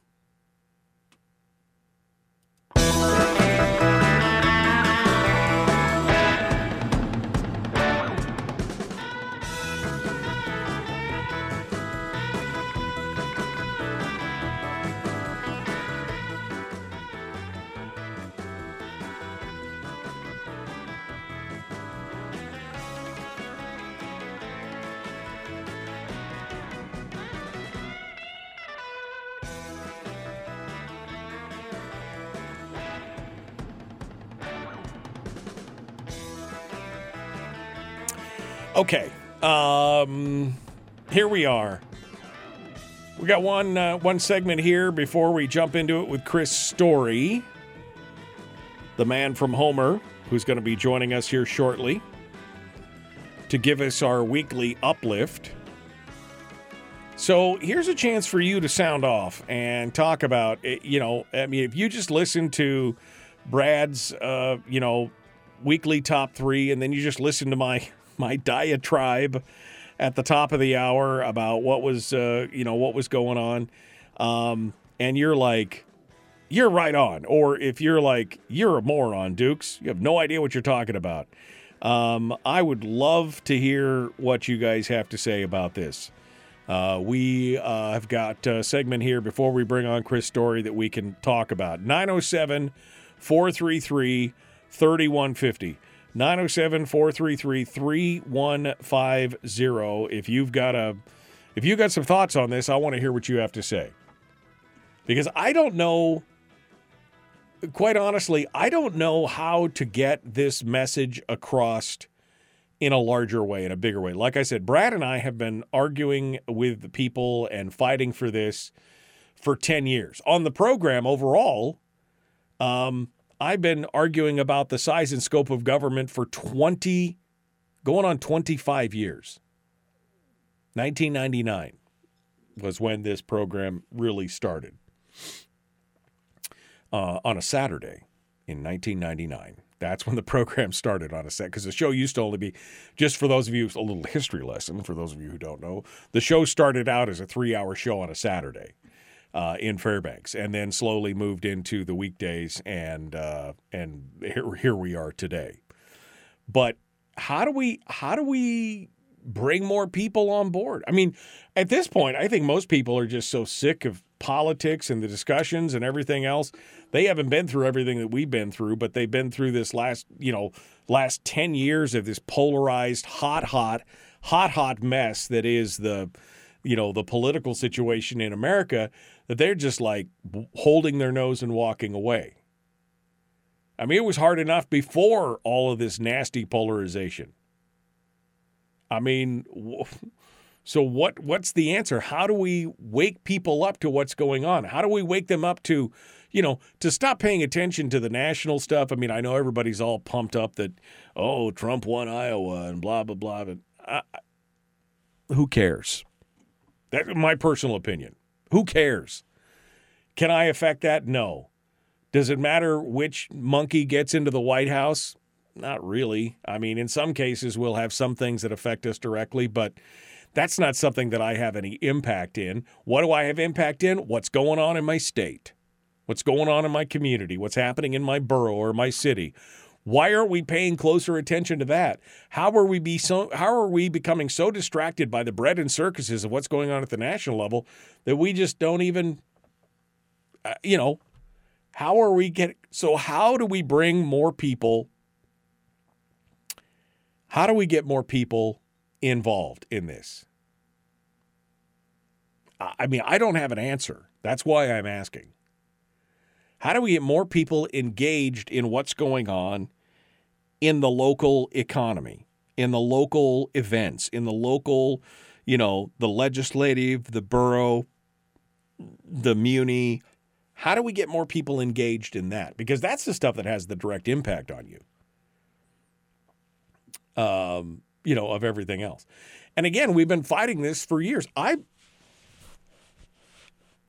I mean, I, I'll, I'll say again, I thought when Bill Walker tapped into the P F D, I really thought that Alaskans would react. And then when the legislature, when the Senate didn't respond with an override or even attempt to override. They didn't even, you know, they didn't even try. They didn't even hold a vote. When they, when that happened, I really thought that Alaskans would stand up on their hind legs and be like, whoa, whoa, whoa, what are you doing? But we didn't. We just rolled over and let it happen. So, I mean, I just, I don't know, I don't know how to get more people engaged. You know, it used to be if you can't motivate, you agitate. So then I tried to agitate a little bit, you know, make people upset about it, you know, get them thinking about things. And, and yet they still just, you can't get people up off their rusty dusty to go do something. You know, we've got a great listenership to this radio show across the state of Alaska. There's a lot of folks who are listening right now who probably listen all the time. And you're all probably going, yeah, you're all nodding. This is, yes, well, how do we do? But the thing is, is that we're not bringing anyone new to the situation. We're not, we're not reaching out to our friends and neighbors who are just trying to get along, just trying to get by, just trying to make a living. And asking them, are you focused on local? I mean, they'll probably they're probably more engaged on what's happening um, on C N N and Fox News at the national level than they are about what's going on in their own community. What affects them more on a day-to-day basis? Sourdough Steel on Twitch says, wish more people cared about local politics. National means nothing, ne- next to nothing in your life. In ours, anyway. And that's exactly it. That's what I've been saying.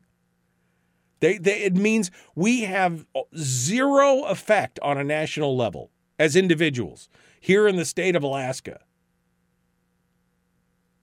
But what's going on in your boroughs and what's going on in your city councils, those things are important. And those things affect us directly.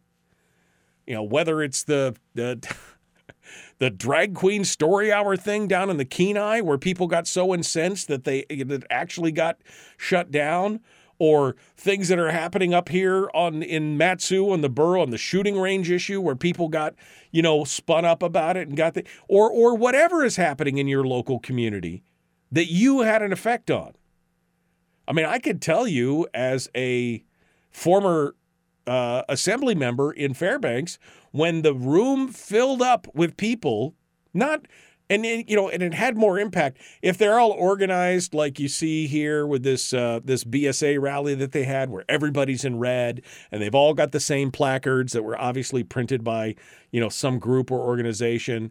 I mean, that has an impact, sure, when you've got a room full of people like that in a borough assembly chamber.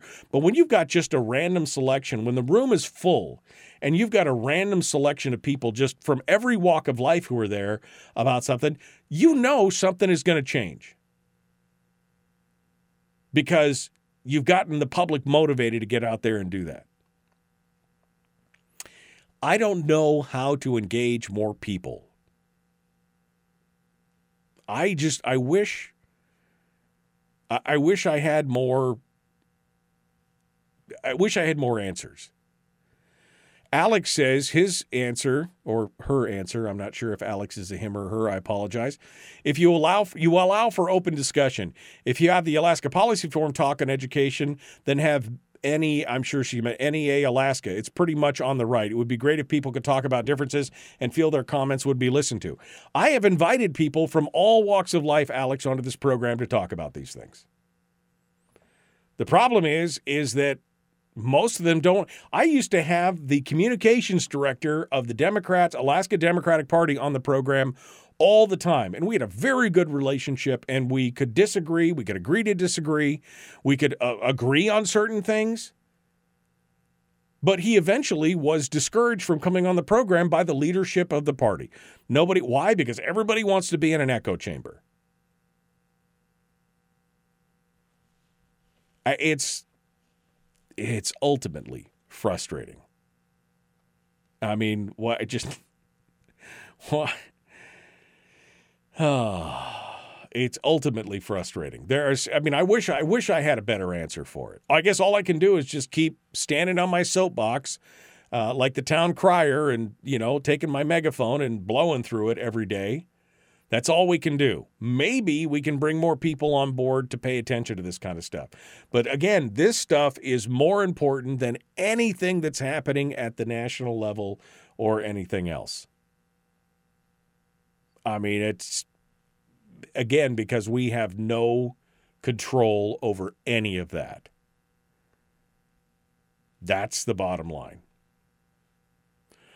All right, uh, we got to go. We're going to take a quick break, and when we come back, we'll have Chris Story on, and we could do our weekly uplift. Boy, we need it this week, don't we?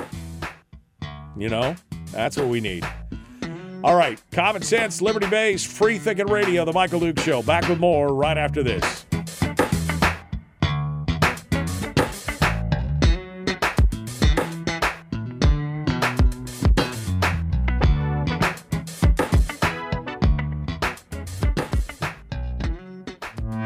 Broadcasting live through a series of tubes, allowing all of these entities to provide streaming stuff going on on the, on the, the internet. Well, it's kind of hard to explain. Sorry. Streaming live every weekday morning on Facebook Live and Michael Dukes Show dot com. Uh, let's see. Melissa says education does need some funding. There's an unfunded mandate with the A K Reads Act to get progress and change the fact that our kids can't read, to hire the specialists needed and the tutors needed, it'll be around six million dollars. Do we need a B S A increase? If that's how we get the A K Reads funded, then yes. Does it need to be funded to the full fourteen hundred dollars? No.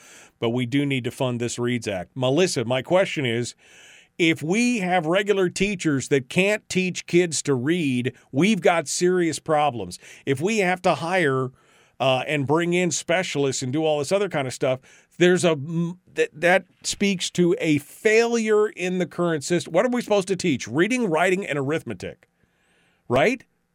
That's what we're supposed to be doing. And they can't, if they can't teach In fact, that's what I just looked down and saw. That's what Gail said. If we can't teach, why can't our teachers teach reading? Why does it cost six million dollars to implement a task we already have the manpower for? What is the problem? Why, you know, if we've got this A K Reads Act and it's a different form, why don't we just train the people who are in there already teaching our kids? Why do we need more manpower to do what we should already be doing? My kids can all read. In fact, all my kids could read at a very early age, and all my kids could read at a college level in middle or high school.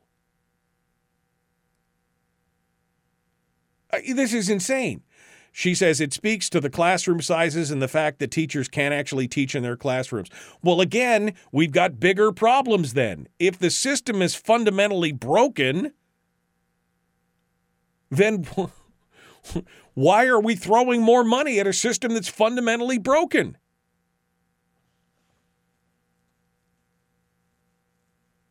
I... I uh, there's a...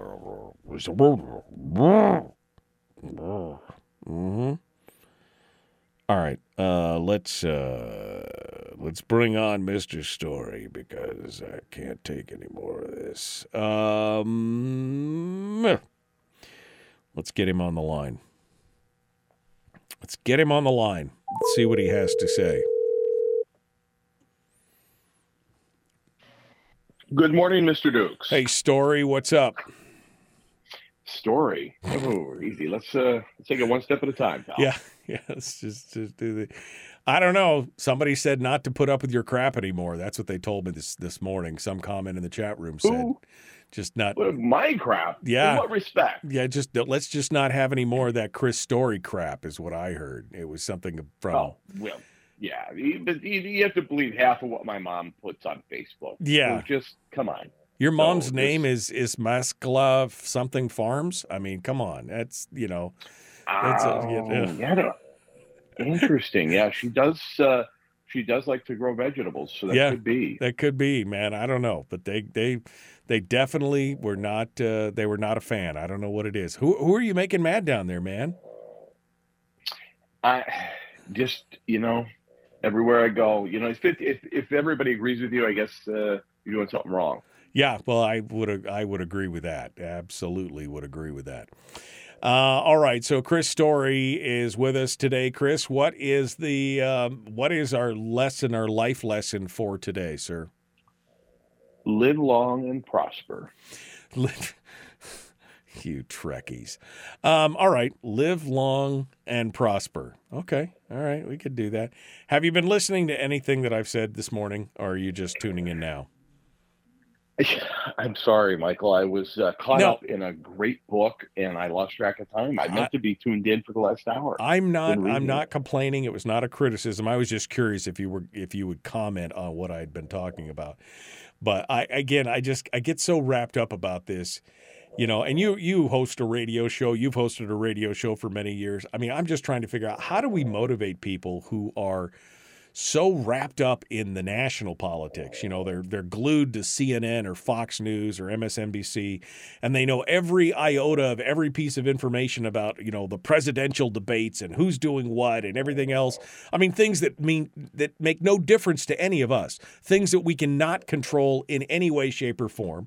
We're not Iowa. We're not Ohio. We're not Pennsylvania. We're not any of these battleground states. We do. We have absolutely nothing. They are so wrapped up in that, but they have no idea what's going on on in their local city councils and the money that's being spent and the freedoms that are being taken away or attempted to be taken away in their communities. How, I mean, I just don't even know how to motivate those kind of people. It's just crazy. I don't know that you can or you're supposed to. Maybe that's what we're talking about today. Maybe it's maybe I maybe I unwittingly swerved into an idea that might uh, help salve your obviously frayed nerve. Okay. All right. Live long and prosper. That's what we're going to dive into. Chris Story is our guest. Uh, hold the line, Chris. We're going to jump back into it. Don't forget to like and share. fifty people in the chat room, and only thirteen of you have thumbed it up. Is is it me? I just want to know. Is it me? Why why can't you, you know, why can't, yeah, and I was just talking about reaching more people, and then I find out my favorite guest is not listening to my show. That's just disappointing. All right, here we go. The Michael Dukes Show, Common Sense Radio.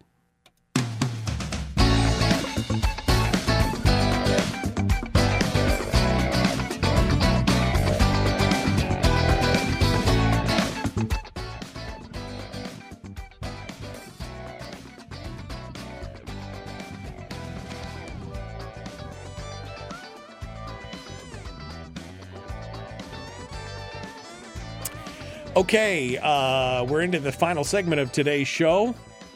The fastest two hours in radio. Oh, baby.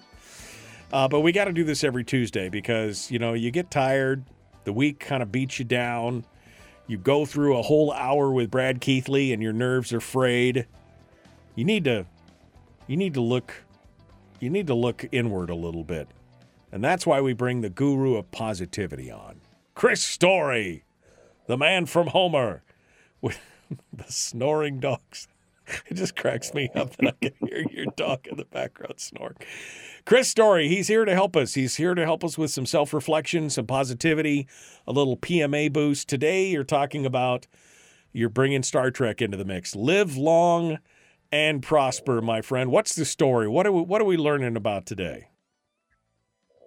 I think I can help ease your pain, Michael, because you, you clearly are in distress.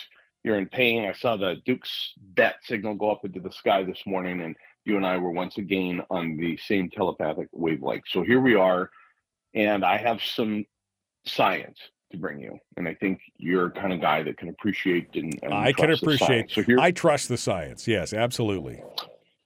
Well, here it is. Studies have shown, survey says, that when you feel that you are in control of your own life, and you are in control of your destiny and your days and what you do, how you do it, where you do it, who you do it with, all of that. When you feel in control of that, you tend to do a couple of things. You tend to overcome obstacles faster than people who do feel out of control. And you also, believe it or not, tend to live longer than people who feel out of control, as though everything's happening to them, absent any control over their destiny, their life, their day. Got to go to right. work, got to do this, got to do that. Absent that control, you don't live as long. So you can live long and prosper, overcome obstacles. It's been proven. It's science. The science is in. Think about a baby. Once a baby can feed itself, an infant learns to finally manipulate motor controls and muscles just enough to get the spoon from the, the little plate in front of them up to the side of their cheek and then shove it over into their mouth. Even though half of it ends up on the floor, back on the table, they insist on doing it themselves. We insist as infants, once we've got that much control, to keep that control. Charles Duhigg wrote um, several books, one on habits, one on productivity, but he said a study he had read in the eighties and nineties, ninety plus percent of all Americans reported to a direct boss, of employed Americans. ninety percent of us have directly reported to a boss above us. Now, currently, fast forward, a third of us, so thirty-three percent, are nomadic, self-employed, or have some other control over your daily life in, in how you do it. A lot of that probably work from home, even though you might have a direct report. You feel so much more control when you're not, you know, told to show up at an office when and so forth. You can choose your own. So I guess my point is you don't have to quit.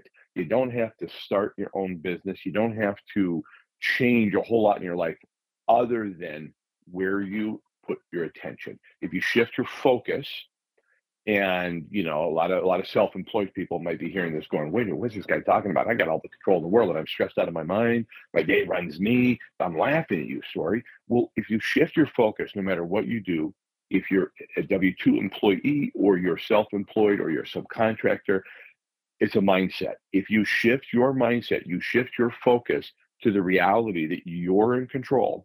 You're the C E O of Y O U. Cheesy as it sounds, it's easy to remember.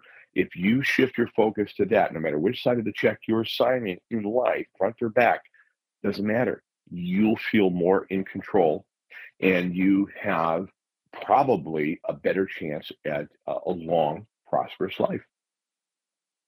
We've often talked about how there are very few things in life that we actually have direct control of, but the one thing that we have control of, of course, is in in, in anybody, and whether that's somebody who's hit the lottery or somebody just discovered they have stage three cancer, the only thing that they can control is their reactions to what's going on around them. But they have to take conscience conscious control of that, right? I mean, is that what you're talking about, taking conscience conscious? I'm having a hard time with that word today. Conscious control of the situations around us and of our own emotions, which is, well, I mean, having watched the news and the meltdowns that people have on T V, I can see that that's a hard thing to do in this day and age. Uh, easy for you to say. If you if you just shift your focus, I agree with what, with what you just attempted to say.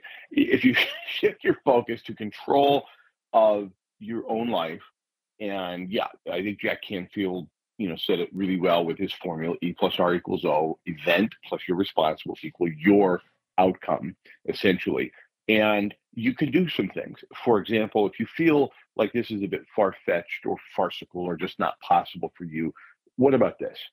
What if today you say, okay, I accept this. I'm going to just take him on, on his word right now. I'm just going to, okay, I'm going to try this.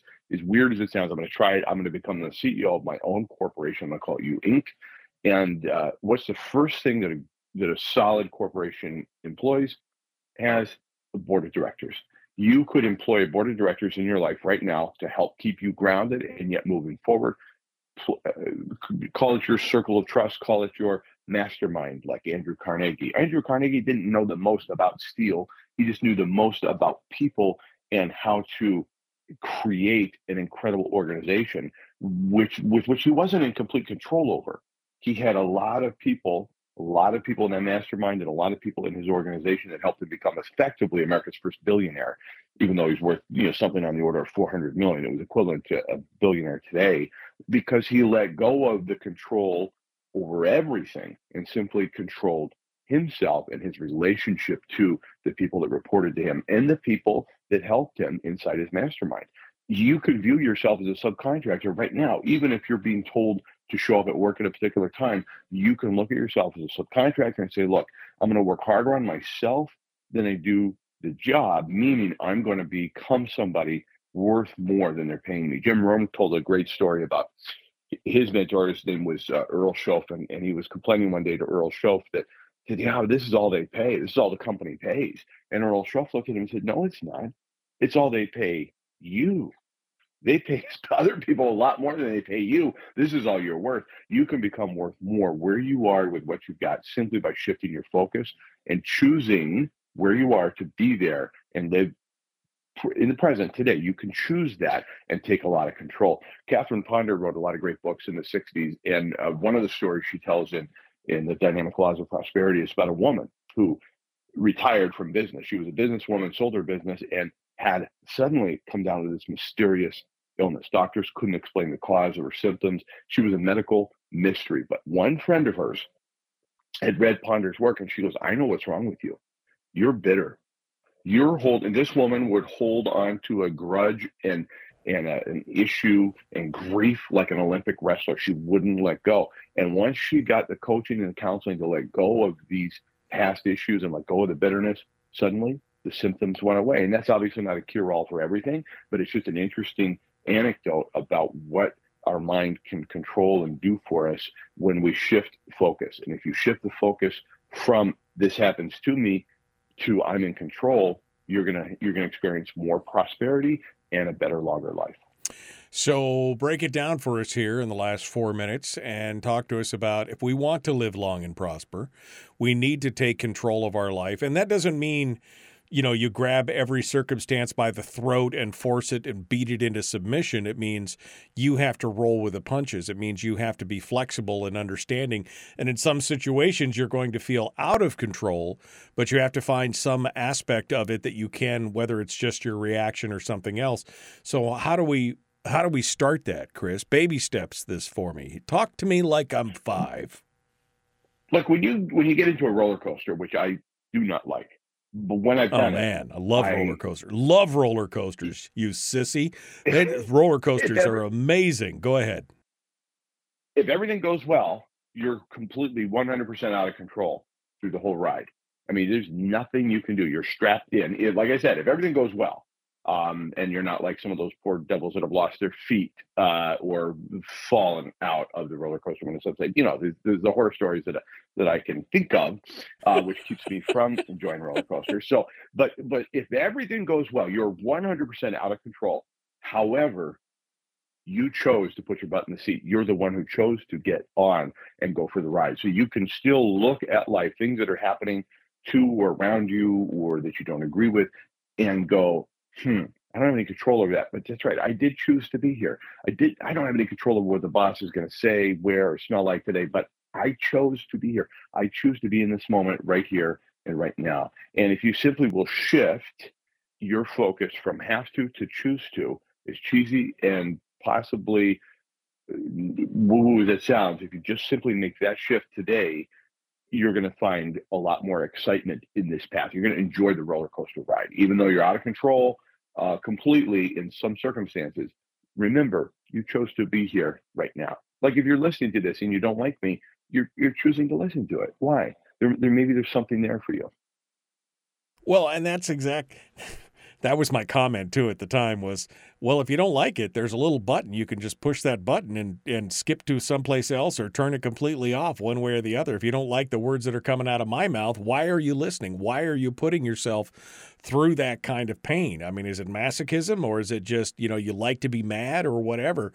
But I mean, I think you're right. I mean, we have to take uh, we have to take ownership, right, of what's going on around us, what's happening to us.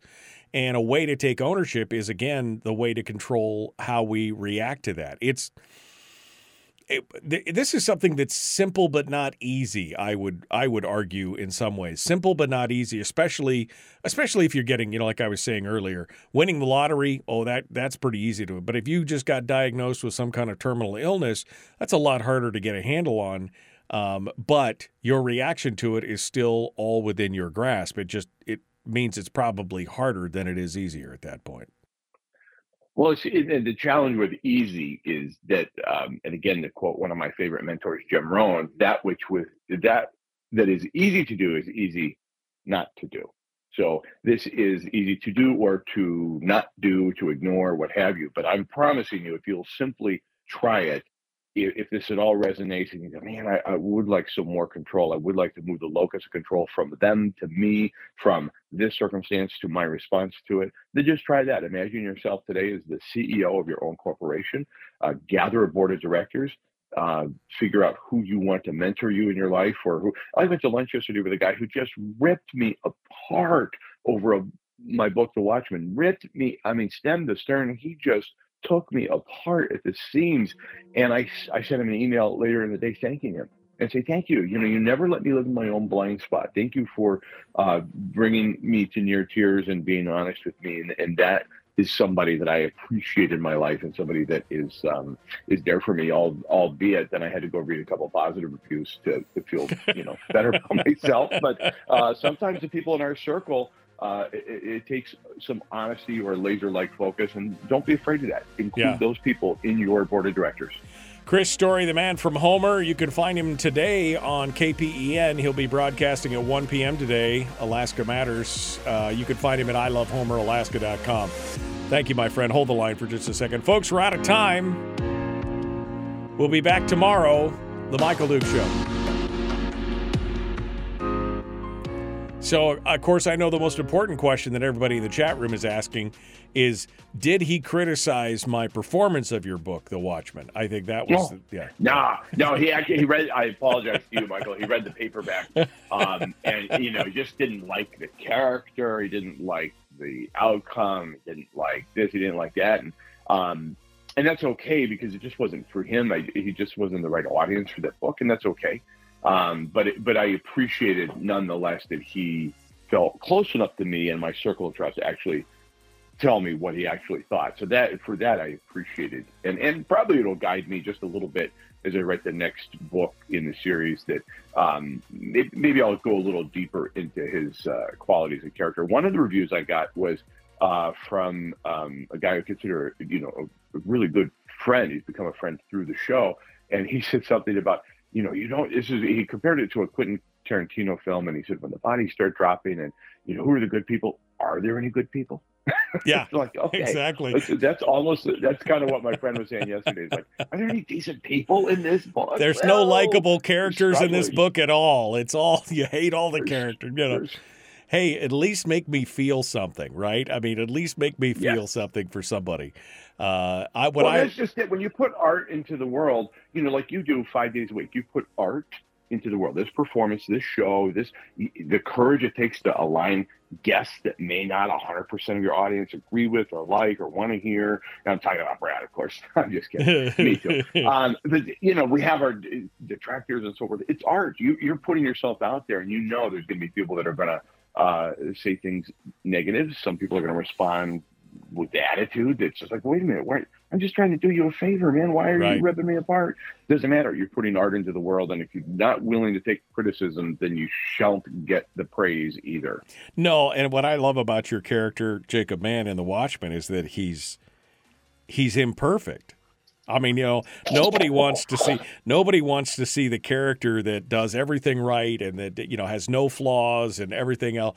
You know, what I loved about Jacob is that he Uh, he can be sketchy, you know, he can be skeezy sometimes, he can be, you know, but I mean, in his, you know, at the core, I think he's a good person. He's just, but you know, he's human. And that, that is one of the yeah. most interesting aspects of it. Uh, you know, I can read plenty of books where the main character is a, is a, you know, you know, perfect in every way, but I want to see something where somebody's a little bit different. It's uh, and I like that. I, I like that a lot. So. And I, like I told my friend, I said, ironically, the next the next book in the series is called Jacob Mann's Search for Meaning, and uh, you know, maybe he maybe he grows. So the story arc ain't over. But point is, when you put art into the world, you know, you have to have a thick skin. You have to think there's going to be people like the guy you mentioned earlier that just doesn't like me for whatever reason, and that's okay. You know, he's got he's got his opinions, and that's okay. There's plenty of people that do like what what we say on Top of the World and what you and I talk about, and that's fine. And I use the uh, Optimist Creed. I joke around that I open my show with the Optimist Creed because it's a filter, and yeah. diehard pessimists aren't going to like it. And right. okay, we filtered them out right away. Let's get right. it over with. Right. Here's here's Optimist Unite. Exactly. Here's what we're going to talk about today. If you don't like it, there's the off button. You've been warned, kind of thing. You know, that's that's what it's all exactly. about. So, all right. Well, Chris Story, uh, the man from Homer, thank you, my friend. As always, it's great to talk with you. I appreciate your weekly uplifts here. For me, I don't care about anybody else at this point. It's about me at this. It's all about me. That's what this is about. I, I need it. So if they don't, they could flick the dial. There you go. So. All right, man. Well, thanks for having me. I appreciate it. All right. Thanks for coming on board. Chris Story, uh, our guest. All right. That's it, my friends. Out of time. Gotta go. We'll see you tomorrow. I'm thinking Mike Shower tomorrow. Maybe Rob Myers. I don't know. I got to go ask him. We'll find out. We'll get some people on tomorrow. And we'll uh, we'll enjoy it together. So stick around. Well, not now, but come back to, you know what I mean. You know what I mean, what I'm talking about. You can smell what I'm cooking. The Michael Dukes Show, common sense, liberty-based, free-thinking radio. We'll see you guys tomorrow. Have a great day.